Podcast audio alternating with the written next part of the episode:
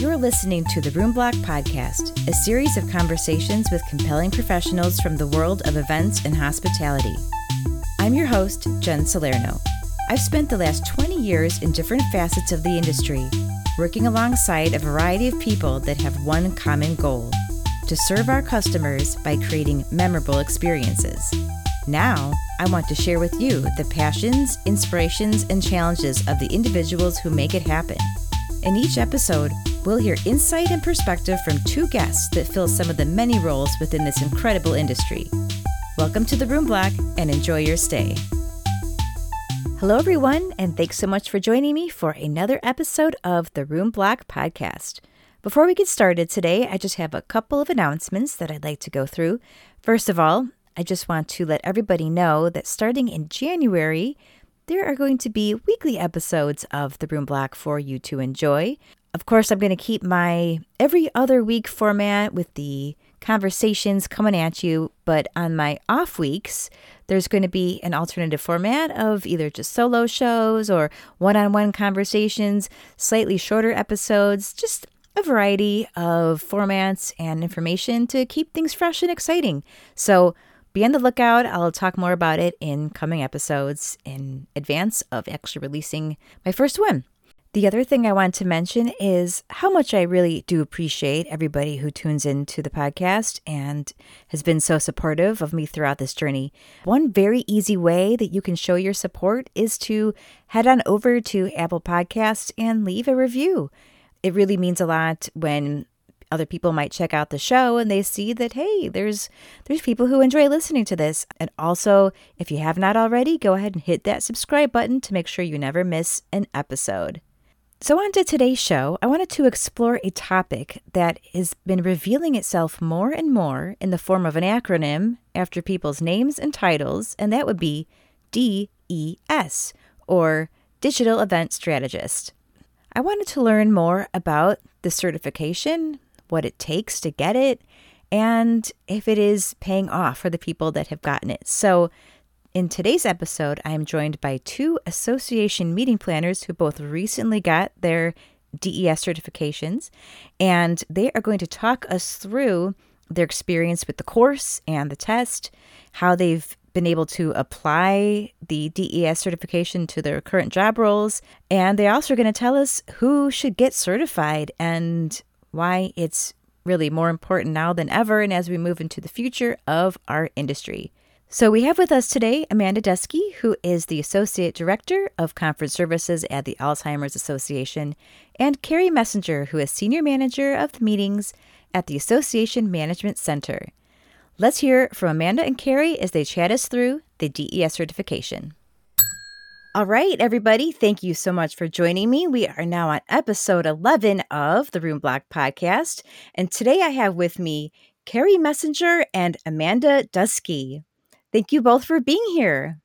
Hi, Thank you for having us. us. Hi, thanks. So, listen, you two, I just have to tell you that um, I've had, so I said it's episode 11, and I've had a variety of guests on the show at this point. I've had, you know, hoteliers, I've had CVB, global salespeople. You are my first two, I believe, official meeting planners. Oh, oh wow right so nerd. Oh my I'm, goodness. Yes so i i'm super excited because it's i mean i feel like a portion of my audience a good portion of the audience is meeting planners or i hope it is. Yeah. yeah. so i'm very happy to have you both here and and be my first official meeting planner guest. So thank wow. you very much. Great. Very cool. Yeah.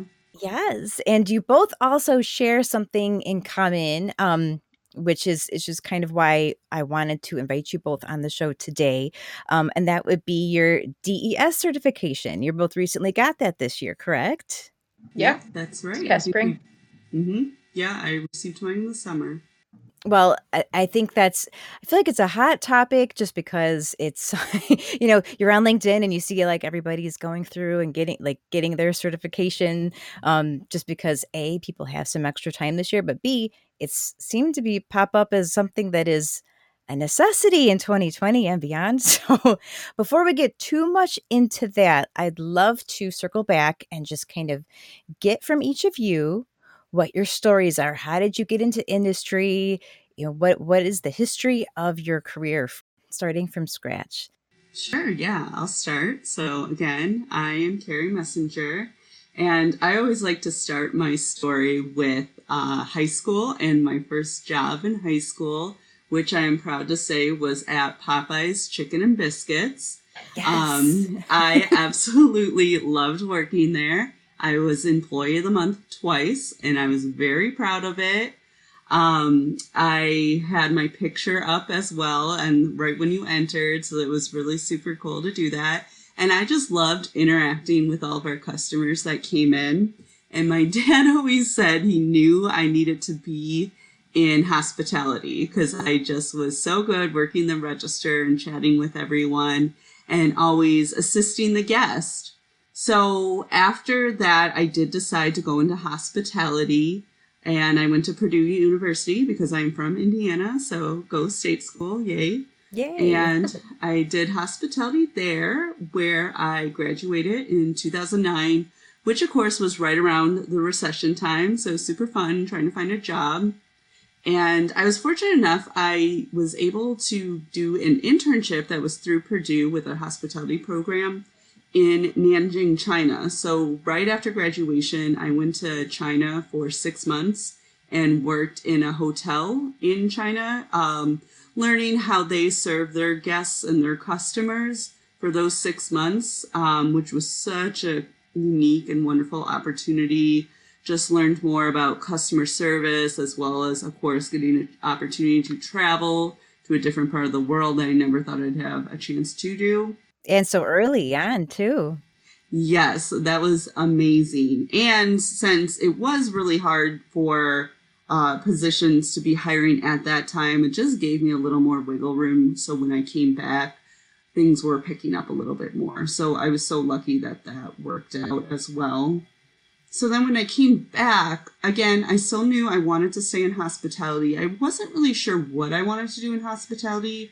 I knew a ton about hotels as well as restaurants, but that didn't really make sense for what I saw my future in. But I still, again, wasn't sure where I wanted to go. I knew I loved planning things, but I didn't really know what that meant. And then as I was searching for jobs, I came across something where it talked about planning for associations. And of course, I never heard of such a thing until then. and I applied, and it was actually to SmithBucklin, which of course opened up so many doors learning about association, association management, and of course, meeting planning. So I got the position at SmithBucklin. I started with their registration team and then moved into their planning department as well and just learned a ton about this industry that I'm still in and still love. Um, I stayed at SmithBucklin for three years and then I went to a standalone association over at Academy of General Dentistry. And then after that, I went to where I am now, AMC, Association Management Center, which I where I met Amanda Duski, and we worked together for a few years, which was wonderful. Mm. And that's where I got to where I am now, and I am very happy in my position, and I work with a wonderful group of people, and yeah, that's kind of my story. Oh my gosh, that's great. Well, first of all, what a cool background. I mean, you are one of the few people that's been on the show that actually went to school specifically for this industry. I feel like yeah, also, yeah. there's like, you know, a lot of people just kind of like, I fell into it. You know? Yeah, right. So yeah. that's great. You did it with intention. Uh-huh. so excellent. Yeah. I was kind of talking to Amanda about that too. And I was like, you know, because I was listening to your podcast and heard that. And I was like, it's kind of funny because we're kind of like that next group that's like, okay, I want to go to school to do this. And we started doing hospitality. And now, like, this next group coming in is like very much they knew about hospitality. And now they even know the next part of what they could do with like associations and that portion. That's the portion I never even heard about. And I feel like the next group is so educated about it. It's like, wow, I can't wait to see where this industry goes even more as these new guys are coming in. So yeah, it's very exciting to see. That is an excellent point because it, maybe it is kind of a generational thing, if you will, um, because I certainly, I mean, I did not know that this industry existed when I was in mm-hmm. school, right? I mean, so I am definitely one of the people that fell into it too. Um, I totally agree with you that there's like a total savviness among college students now um, and just and i think we can credit that to a lot of pcma's outreach or mm-hmm. other industry mm-hmm. organizations that are trying to educate um, students on like this is an industry this is a viable career and we are going to keep Absolutely. it a viable career yeah. gosh darn it right that is very true yep it is us going back and making sure they know we are out there and this is the place to go so that is such a great point all right. So, Amanda, how about tell us what your story is? So, going along with that, I'm kind of 50 50. So, I I really didn't know I was going to do this until halfway through college. Um, I started off as an interior design major, actually, um, and that wasn't working out. So I literally sat down one day and was like, I need to figure out what the heck I'm doing. And I thought about what I was good at, which was organizing, planning, getting things together, and I literally just went with it. So from that point on, you know, I did my Google search and I said, okay, this sounds like, you know, meeting planning sounds like this could fit. So I pretty much just went with it from there. Um, and after I graduated, you know, I had no idea what industry I wanted to be in. I didn't even know what industries were out there. So um, I was applying everywhere to um, you know, corporate companies and hotels. And very long story short, I just ended up at AMC where I met Kari. Um, I actually started in the member services department. And I had actually applied for a job there in the registration department. And I was interviewing with who would be my future manager, although I didn't know it yet. And um, she realized from my interview that I really didn't want to work in registration. I really wanted to be part of the meetings team where you're like planning the actual events. So um, the HR person that I interviewed with convinced me to start a member services and you know just wait for a spot to open up in the meetings department, which is what I did. And after about a year working there, I made my way into the meetings department. Um, and I was there for almost five years. Um, it's where I got my CMP. I learned a ton while I was there. And then after I left, I've been to a, um, a couple couple jobs in between AMC and where I'm at now. But I think when I left is when I really realized that I did want to work in associations because I tapped into a little bit of um, just smaller scale meetings, um, a little bit more corporate, and um, I did realize that I wanted to work in associations. So I made my way back, and now I'm at the Alzheimer's Association um, coming up on my one year anniversary pretty soon. Oh, wow. Congratulations. Thank you. So, you know, what a good point about the type of meeting planning opportunities that would exist in associations versus, say, a corporate entity. Mm-hmm. I mean, I, I know that on the, say, on the hotel sales side, very different to sell and service. Those kind of meetings right? Associations you know they tend to take a little bit longer to move and to plan or, or to you know make a decision and corporate. It was like we need mm-hmm. that. You need to pro- send your proposal in yesterday. Mm-hmm. like where yeah. is it? The meeting's tomorrow. You know? So I can see where if I had to go, if I had an opportunity to go on the meeting planning side, um, I feel like association would be it for me as well. Um, but I think I'm just saying that because that's the world that I've been in for so long. yeah, I feel like you just feel so much more connected as opposed to being, you know, more removed from the end result. That's just my my personal feelings. True. Maybe there's like a lot different ropes to go through or tape mm-hmm. to cut through with corporate meetings. I feel like there was, you know, there's like third parties on top of third parties on top of third parties, where in association world, it seems like it's a little bit more, I don't know, centralized. But yeah, I would agree. Well, good. Okay. So you're both in your current position still today, which is outstanding. Congratulations for making yes. it through 2020. Thank you. Yeah. We're very fortunate. Yes. yes. That is true. So let's go back to the beginning of 2020. No. you know, we, Do we, we have know. to? I know, right? We're almost at the end. I don't want to go back. But Well, and it's funny is when I started this podcast, I was like, I'm not talking about the pandemic. I just I don't want to. I want to talk about people's stories, and that's it. And then I'm like, how can I Mhm. avoid talking about this? I It was like I, know. had to. Yeah. And and it what I found is that it really factors in to so many amazing stories and Mhm. and I think that's going to be the case for you both as well. So i'm really curious. You know, I've heard the perspective from hoteliers, like I said, and, and other you know vendors throughout this podcast. As far as planners, what was going through your mind? How how did it feel when everything first started to go down in March, and, and you realized that things were about to change? What was how were you feeling? Well, I, I personally, I think I was in, I, I know I was in denial for a bit. I mean, I thought we were going home for two weeks and that was going to be it. And I was like, okay, two weeks at home, I can definitely do that. Sounds great. Um, but then, you know, once you saw how many people were getting laid off and furloughed and having to go to part time, not just in our industry, but every single industry, um, that's kind of when it started hitting for me. And you know, I wasn't in the workforce during the last recession, so I was like pretty removed and sheltered and just had never experienced anything like this. So it was, you know, shocking. Um, and then I think once we, you know, had our big town hall as a company and they basically said we were working from home indefinitely, that's when I kind of realized, okay, you know, this is going to be different for a while. Yeah, for sure. And you know, we actually had a meeting that we had to cancel a couple weeks after that. So that was another thing that I was like, okay, we're already canceling things. And you know, at that point, I was like, it's three weeks out. You know, we can't cancel this. But sure enough, we did. it's I- I think about it when we first got word of our in the meetings. So I, I came from the housing bureau side. So um, the meetings, I think it was Housewares was the first one Mhm. to cancel, and it was just like what? And then it just all started to happen like dominoes.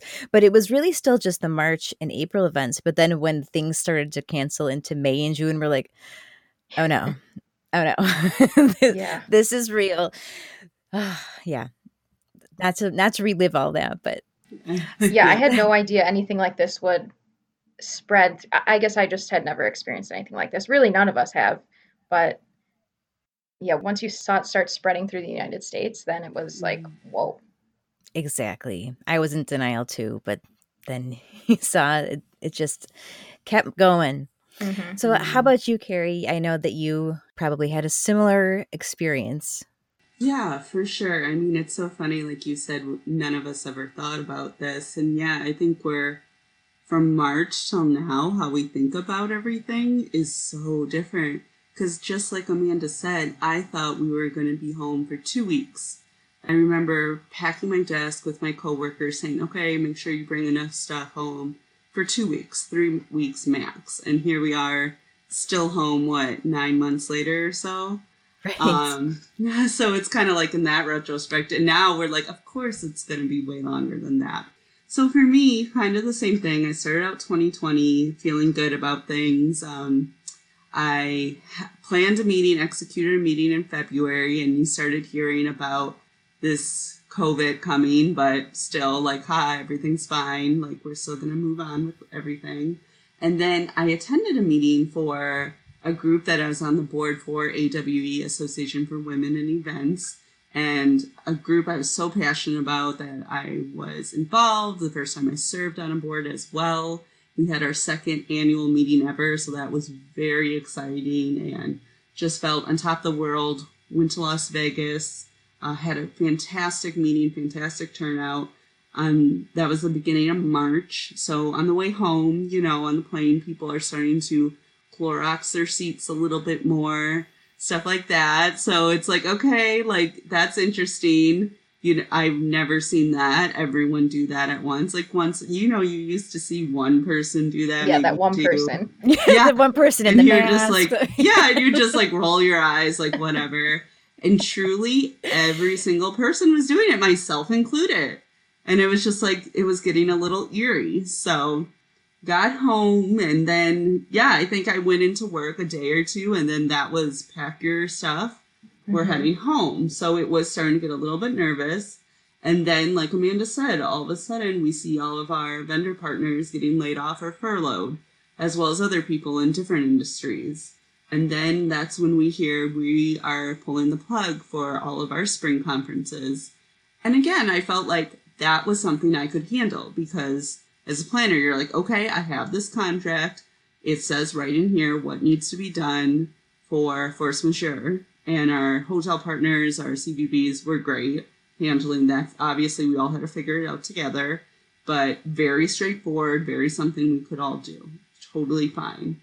And then as we kept going, um, we had new things we were facing of just like, okay, well, what's next after this?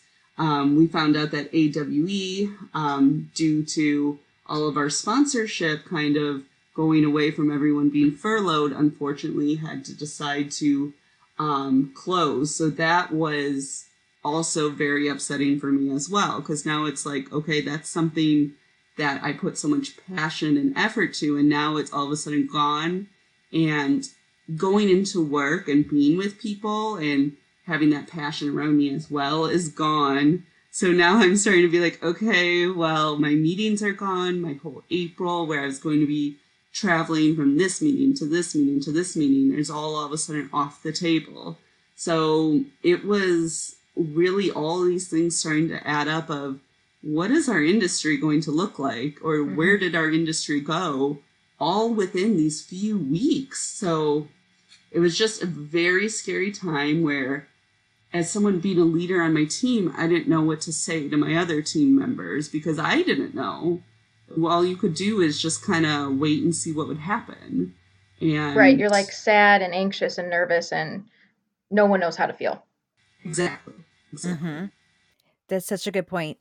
I can totally relate to the fact of being somebody I, I oversaw my department and I would have team members turn to me and be like, Well, would you would you know what's going on? Like what's gonna happen? I'm like, I, I don't know. I'm in the same boat as you guys. And and it was really hard because dealing with your own sorrow and grief about what was happening, but then you want to take care of everybody else too.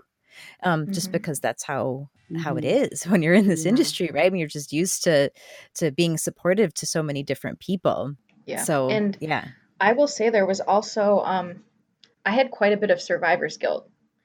You know, just yeah. I know I'm very fortunate to have kept a full time job, but seeing so many people that you have worked with for so many years and were so close to just flat out losing their jobs and you know they also had other big things going on in their lives that year that they had to cancel and it was just heartbreaking mm-hmm. Mm-hmm. Yeah.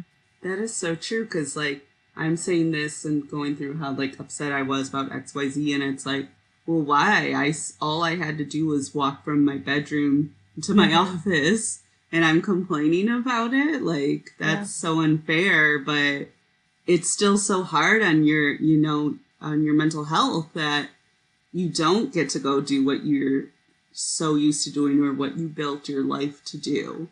So it was a very much a balancing act of still making sure you're giving yourself time to grieve for those things you lost, even though, yes, many, many other people are feeling this as well.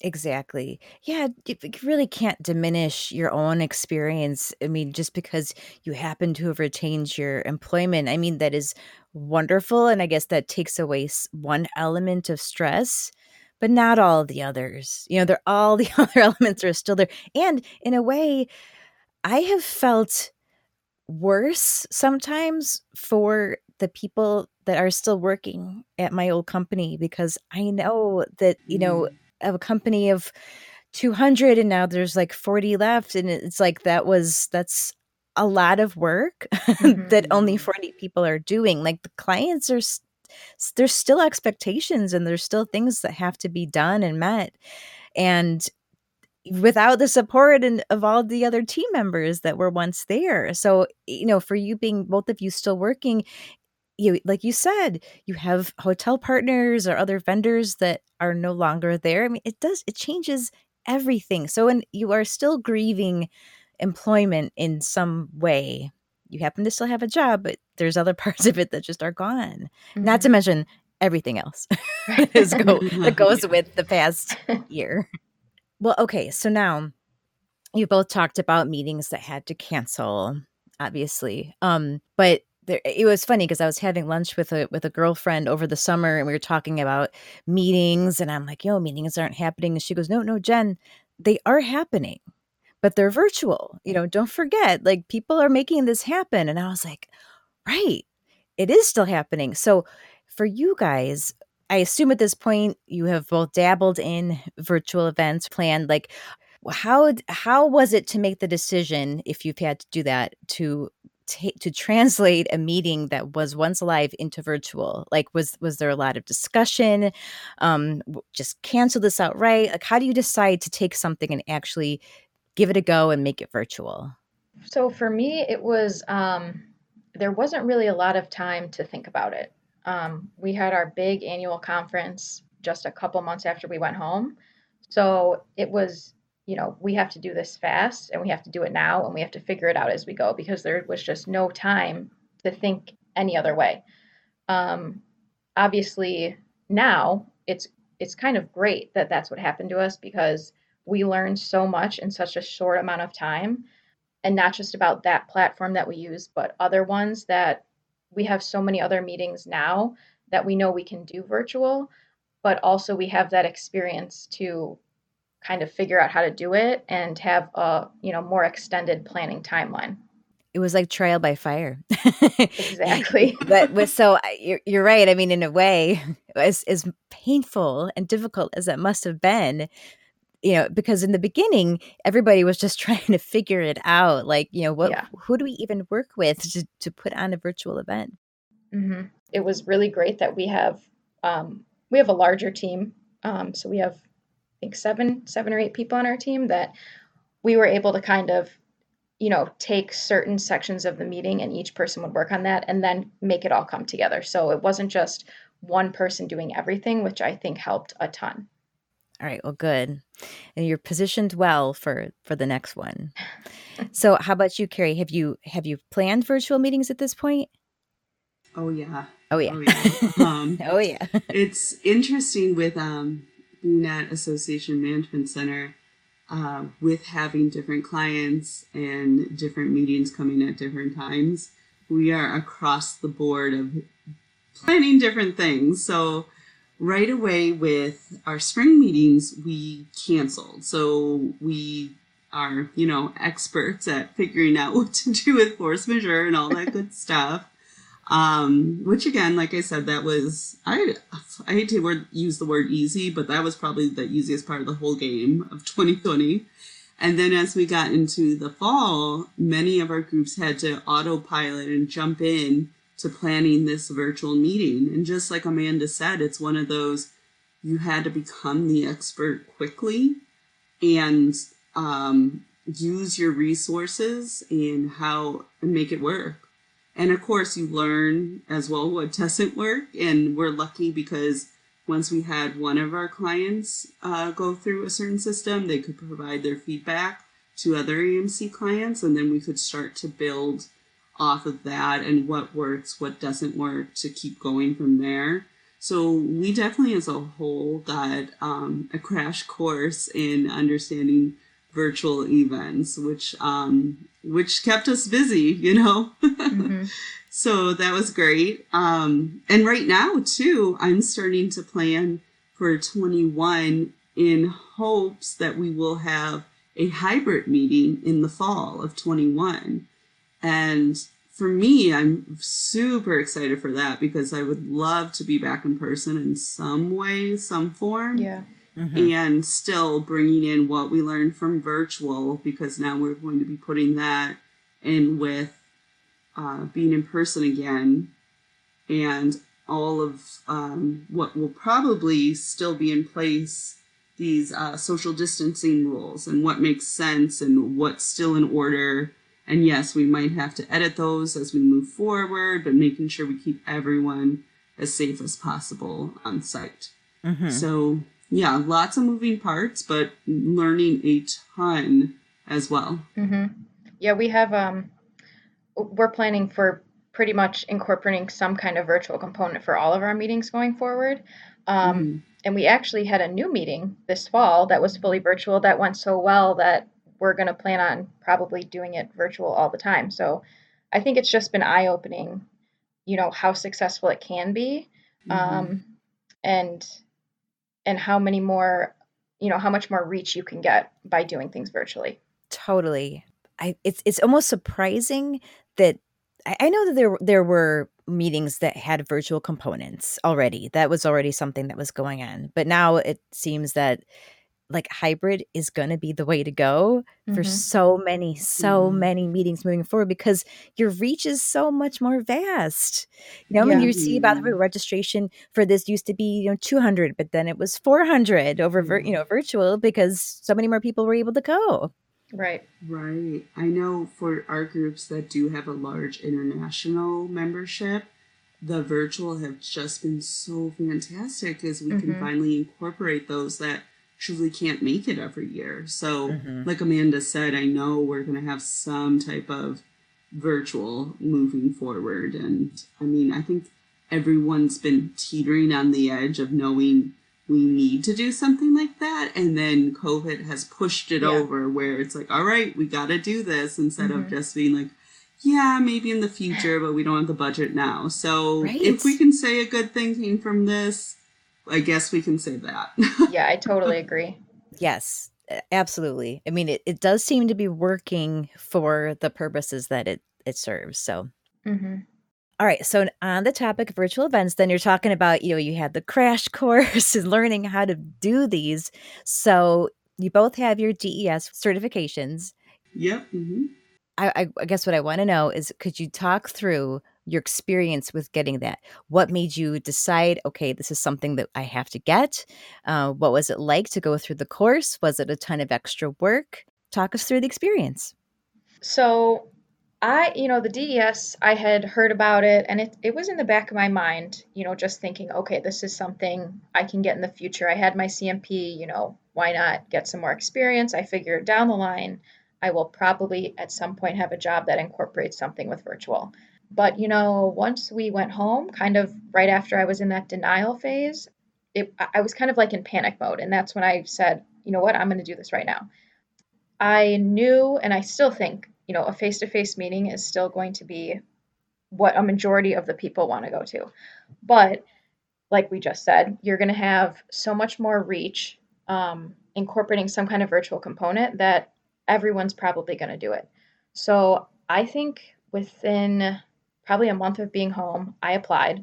I just knew it would help not just for current my current position, but also, you know, for future job security. And with all these people that we know that are outside the industry um, who have lost their jobs, you just know that every open position, there's going to be so much competition.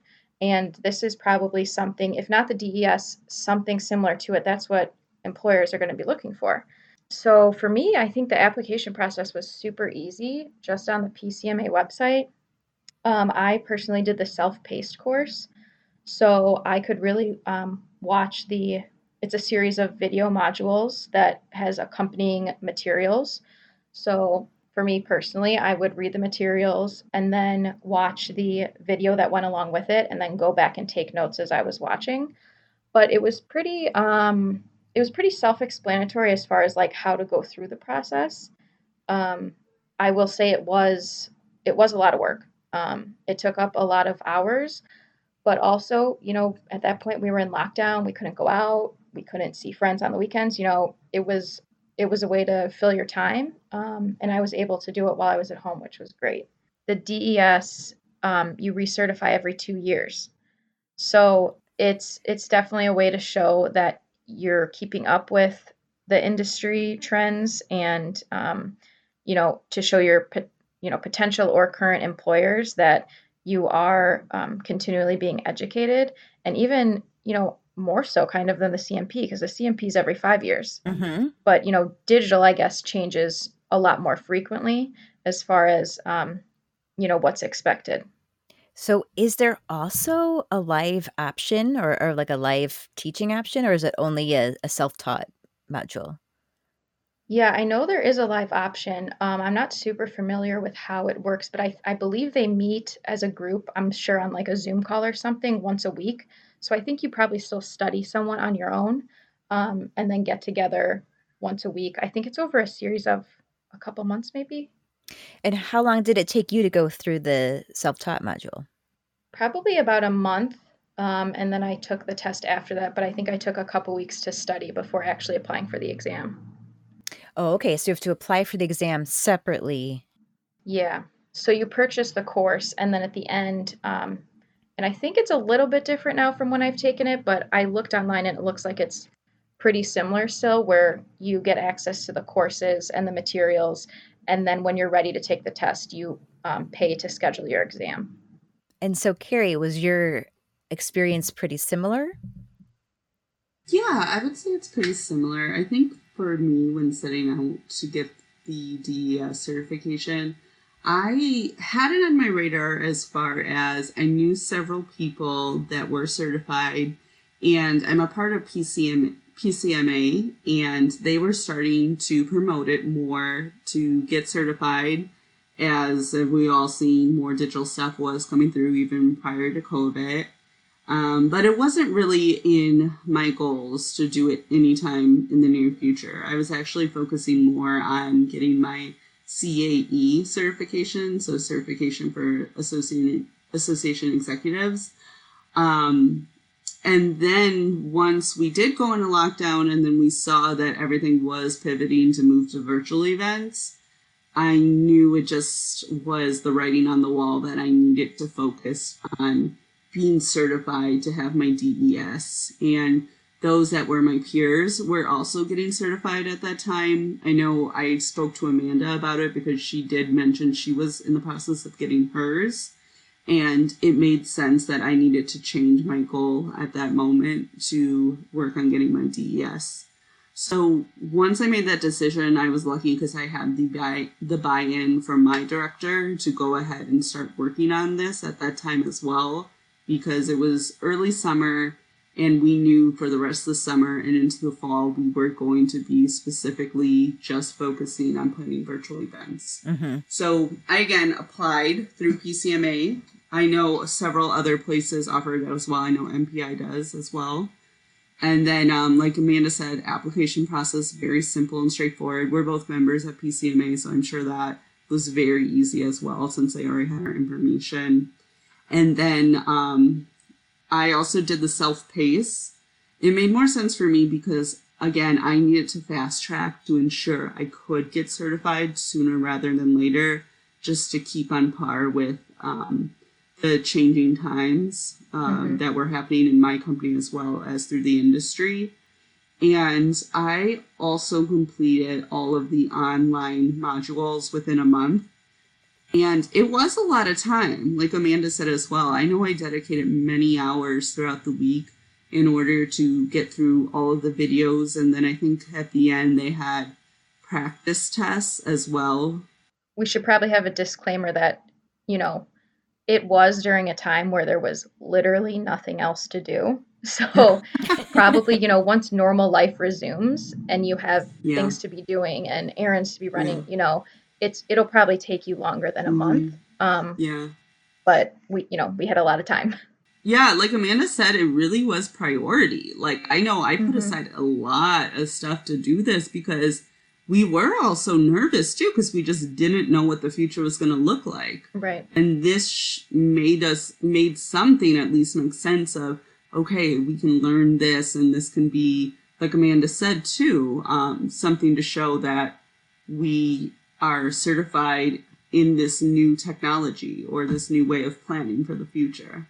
And then I received my CAE, excuse me, I received my CMP in 2017 and I I'm not a test taker. I I hate taking tests. I always have. Uh, so I'm so glad I'm done with school. But when I took my CMP, um, I did well, really well on it, as far as I know. They didn't actually tell me how many I got right. I just know I passed. Um, but I knew when I took it, I felt very confident with the answers because it was something I was already doing every day for many years. Yeah. And with the DES, this was something I was basically learning from scratch. And for me, that was something I had to really study and understand. So mm-hmm. I know, like Amanda said, um, she was reading through the notes a lot as well, and there was a um, uh, a practice test. I studied that practice test a ton, mm-hmm. as well as those post questions after every module. Those were really my saving grace as well. I had to really go back and quiz myself to ensure I knew exactly what I needed to be focusing on and learning from that course so I could fully understand what was needed. I would agree on the practice test. It was super helpful. And I think, at least when we did it, um, I think it was after you purchased the exam, someone from PCMA emailed you a link to the practice test that you could take for free twice. So that was super helpful. Yeah. Mm-hmm. And just going along with what Kari said, it is, you know, I would say 10% of the things on there on the exam you probably are somewhat familiar with, depending on like, you know, your AV knowledge. But it was really just all new information and all new concepts that you it's it's hard to um, you know memorize when you haven't exactly put it into practice yet hmm I bet. Well, it, I'm glad that you brought up the CMP um, test as well. Just like the, I was going to ask about the differences, um, and I think it's funny that you mentioned about the CMP being easier because it's something that you had been doing and put into practice. I feel like when I took the CMP, you know, I've always been on more like the hotel side. So I think when I took it, I, you know, I'd never been on the planning side. And so mm-hmm. there were some, I felt like there were some even hotel questions where I'm like, that's not really how it works, but okay. right, right. And they yeah. and they would say you have to take off your hotelier hat and like just mm-hmm. answer the question the way that we're mm-hmm. teaching it to you. But those practice tests were so helpful because then you learn oh, the yeah. way that the questions are going to be worded. Yeah. Mm-hmm. Absolutely. I have a colleague that's studying right now to take her CMP in a couple of weeks, and she was saying that too. She's like they call this setting this. Like, what is that about? I'm like, I don't know. Just learn it for right? the test and move on. so, yes, I exactly. totally agree with that. In case anyone's listening who is taking their CMP soon, I will just say I use the um, CMP Pocket Prep app, and that was by far my saving grace. It was amazing. And it's free, wow. I believe. Ooh. Yeah, we're not being sponsored for anything. No. This, but if somebody wants to sponsor us, you can reach out to Jen. Yes, exactly. wow, their apps weren't even a thing when I took the test. I just had a lot of books. But that is so cool. All right, I'm glad that there are resources out there that are helpful for that. One more thing to add to that, um, PCMA, even if you did the um, the fast track course like Amanda and I did, they did offer office hours so you could pop in and just ask any questions anything you had um, trouble understanding uh, yep. one, i think it was once a week that it was offered yeah.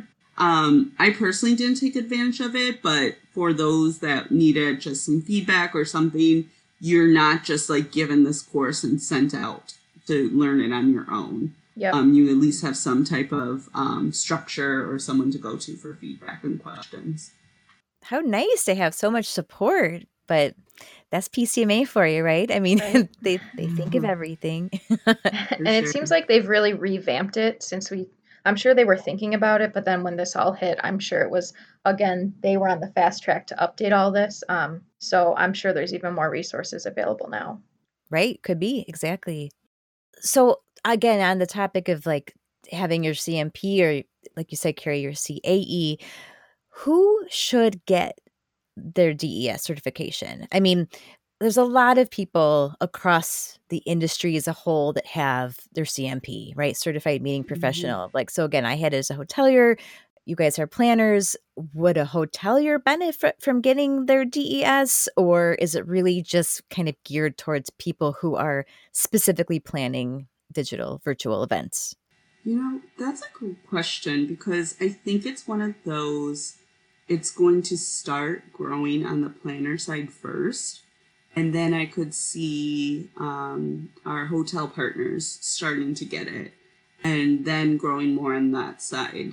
Um, I personally, as I start to have more in person meetings or hybrid meetings again, if I came in and my um, hotel rep had their DES, I'd be super pumped to see that.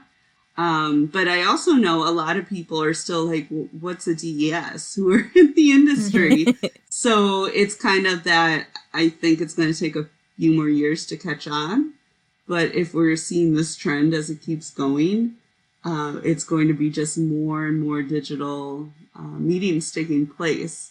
Mm-hmm. So for someone listening right now that's in the industry and is a planner, I would highly recommend getting their DES.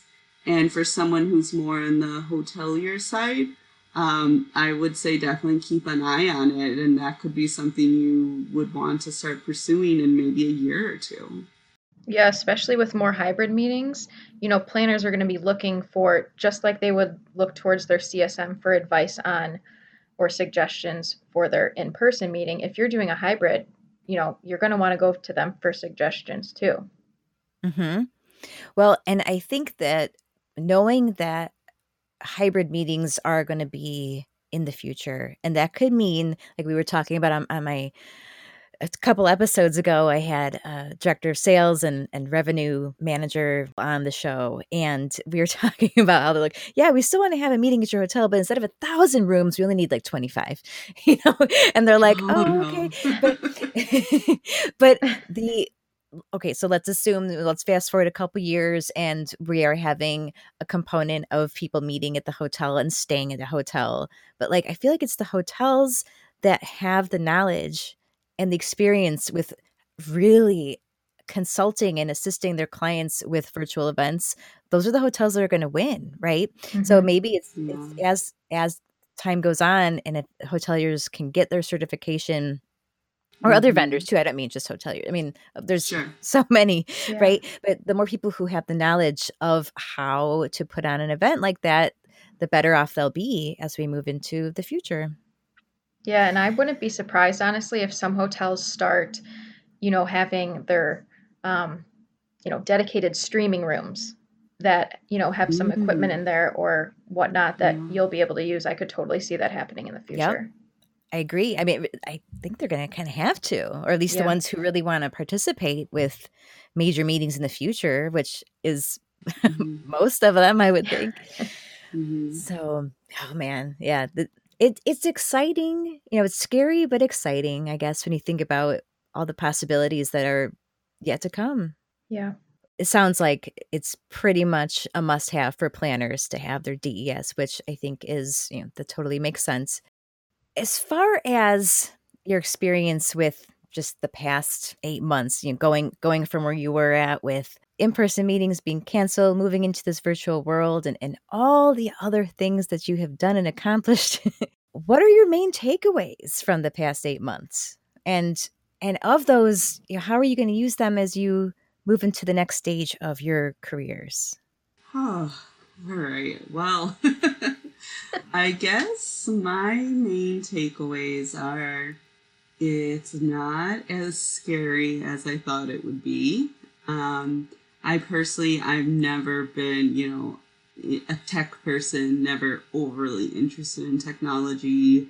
Um, I knew what I needed to order for AV, and that was about it. And I feel like these last few months, I have just learned so, so much more about what goes into everything from recording to streaming to everything needing to be set up on the back end. And it's truly not as scary as I thought. So if I can do it, someone else out there can do it as well. So that is probably one of my biggest takeaways. And I think just, I don't know, I'd almost say like promoting myself as well. Um, I think even like this, like having the opportunity to come on your podcast and just get my name out there a little bit more and show that like I can create opportunities where maybe there is, you know, you don't always have an opportunity out there. Um, and I got connected with you, Jen, just for someone I know mentioned they were looking for someone who just got their DES, and here we are. So I think those are the two things I've really learned from 2020. Yeah, I mean, I would agree with your first point that you knew nothing about. I mean, the only thing I knew about streaming AV before March was that you needed a dedicated internet line. That was literally it. and so, Yeah. Mhm. you know, And look at you now. right and it was it was scary and as planners you know you want to be in control of everything and it's very uncomfortable when you're not familiar with something and you know getting the DES or any other type of virtual certification offered it really just helped um, you know become more familiar at least with the concepts before you actually had to put it into practice so no I still wasn't 100% comfortable because I've never done it before until you you know, do it yourself and go through it once, twice, three times, you're still not as comfortable, but it at least gave you um, a good overview as to what to expect for, you know, sending out the RFP and how to rate companies that you get back and what type of AV will you actually need for a hybrid meeting. Um, I think it was just a really good intro for what you're going to need to do to put on these virtual or hybrid events. Um, I personally don't think, this is just my personal opinion, that you know face-to-face meetings are going to decrease because people could do them virtually. I don't think that's going to be the case. I think it'll just people want to go to face-to-face meetings. I think like I said before, it just increases your reach and you know, for people who couldn't come to your annual meeting this year because they can't travel or they have lower budgets um, or for whatever reason, they're still able to attend and feel connected. And maybe you convert some of those people to in person attendees next time. And I think, you know, both members and non members will see the benefits that you're providing. Exactly. You're so right. No, I, I agree with you. I don't think that face to face is is going away. I think people are craving it, but Mhm. the virtual component is additive and it's just going to enhance everything. So, you know, it something for everybody and that is honestly probably as planners what your goal is you know to when you're when you have a meeting you're planning a meeting and you're trying to figure out what is the intent of this meeting i mean you're really trying to think of how can we serve our membership base or whoever you know whatever whoever the attendees are so Mhm. And then it just comes down to you know how how can we make sure that everybody can take away something from this? And if it's just as simple as how can we make sure everybody can attend? Then that's you know Right. a great starting point. Well thank you both so much. I thought this was a really interesting conversation about everything that has happened to you both. And i give you both a ton of credit you know just for making it through to this point here we are in december of 2020 and you made it through through some really tough job scenarios and outside of job scenarios so congratulations and congratulations to you both on earning your des Thank you so much. Thank Thank, you for having us. Yeah, thank you. This is awesome. Thank you again to Amanda and Kari for giving us the scoop on the DES certification and how it is helping them now and will most certainly continue to do so in the future. If anyone was on the fence before listening to this episode, hopefully you now have the information you need to decide if getting DES certified is worth it for you. Well, that is a wrap on episode 11, and I want to hear from you. Please send feedback, show ideas, comments, questions, and of course, interest in participating to me at roomblockpodcast at gmail.com or send me a message on LinkedIn, Facebook, or Instagram. Thank you for joining me today, and please remember to subscribe to The Room Block so you can continue to join in the conversation.